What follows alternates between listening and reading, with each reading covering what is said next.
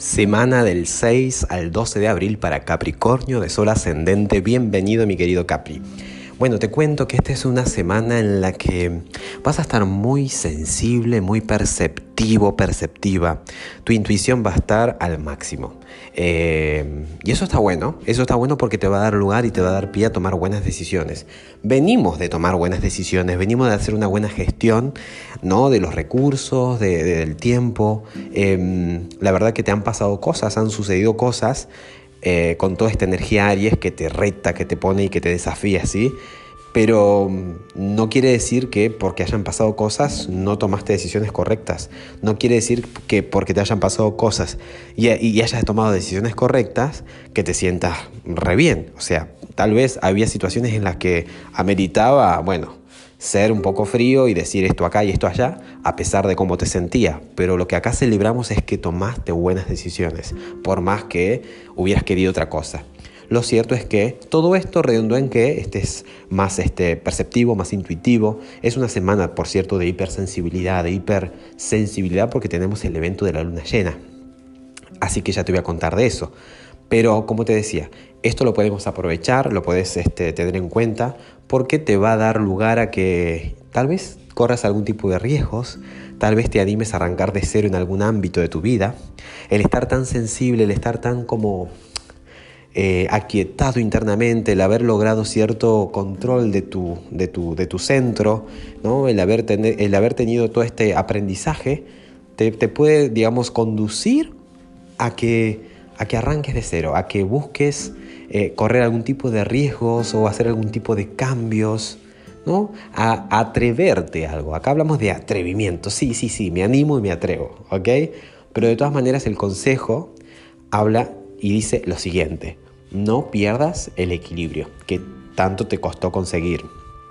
Esto de tal vez no busques dar más a un punto en quedarte sin, ¿sí? La idea es un equilibrio, ¿no? Yo doy, yo doy mi aporte, ¿no? La energía sale de mí, yo dejo mi impronta, pero procurar también no quedarme sin yo y también recibir. Acá estamos hablando de un equilibrio entre lo que entra y lo que sale de energía, eh, eh, digamos, en tu vida. Tampoco es esto de recibir, recibir, recibir y no hacer nada. No perder ese equilibrio, para que lo tengas en cuenta. O sea, que si vas a arrancar y si vas a querer invertir en algo, asegurarse de que, de que haya un feedback este, que se retroalimente, ¿no? que se retroestimule, para que, para que no haya un desbalance.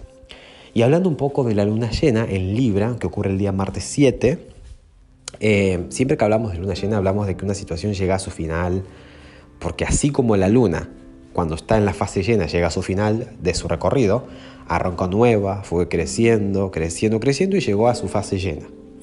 Después empieza a menguar, pero es, otro recorrido de regreso, en el que se favorece la introspección y el, tal vez capitalizar todo.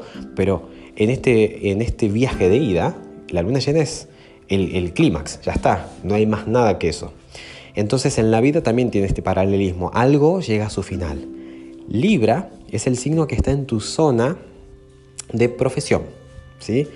Algo en torno a la profesión llega al, final, eh, o a la vocación, o a esa idea que te des de me emancipo, este es mi escape en la vida, esta es mi forma de liberarme. Entonces, en esos asuntos, por eso lo que más aplica es la profesión, ¿no? Pero en esos asuntos es como que algo llega a su final, o te das cuenta de algo. Otra, otra cosa también es que la luna llena es un darse cuenta, el hacer consciente algo.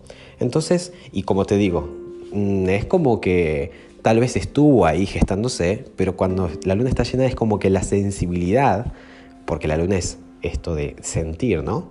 Está en auge, en boga. Entonces, claro, ahora lo puedes notar, ahora lo puedes hacer consciente. Entonces hay un darse cuenta, digamos, de alguna situación en torno a, la profesión que, digamos, o llega a su final o, o bueno, o necesitas también atender. Entonces eso va a movilizarte claramente. Una cosa a tener en cuenta es que Mercurio, que es el planeta de los negocios, que está en tu zona de negocios en Pisces, por lo menos al principio de la semana, tiene un, aspecto fluido con este Plutón, con Júpiter, ambos dos en tu signo. Entonces, el hecho de que vos vivas una transformación interior, que vos te des cuenta de que hayas hecho un viaje tal que todo tu ser ha sido transformado y que ahora puedas percibir la realidad un poco más este, eh, más sensible, más este, evolucionado, evolucionada, como con ese trabajo espiritual que te digo, de, estar como eh, intuitivo, ¿no? Todo eso, esa transformación que has vivido, te, va a favorecer a la hora de tomar decisiones. Eh, porque este sextil es, este, es lo que ocurre, ¿no? Plutón es la transformación de la que te hablo. Júpiter es la expansión que genera esa transformación en vos, en tu persona. Y el sextil es un aspecto fluido que tiene esta, esta situación planetaria de la que te hablo, con Mercurio, que es el planeta justamente de los negocios, en Pisces. Otro signo intuitivo totalmente. Entonces, todo tiene sentido. Entonces, como digo, algo en torno a la profesión, algo en torno en la zona Libra, ¿no? Puede llevarte a que, que bueno, tomes cartas en el asunto y esas cartas sean las acertadas, ¿sí? Para que tengas en cuenta. Después, otro dato no menor es que eh, el planeta Mercurio del que te hablo, que está en los, en los primeros días de la semana por Pisces, el día sábado 11 de abril ingresa al signo de Aries. Y Aries cae en tu zona de mundo interior, tu zona de familia. Por lo tanto, bueno, es probable que tomes decisiones o es que no, tu mente ya está más enfocada en a ver cómo gestionar cuestiones internas, íntimas, y bueno, no viene nada mal porque es, eso es la base de tu vida, ¿no? Las raíces. Las raíces son las que sostienen el árbol.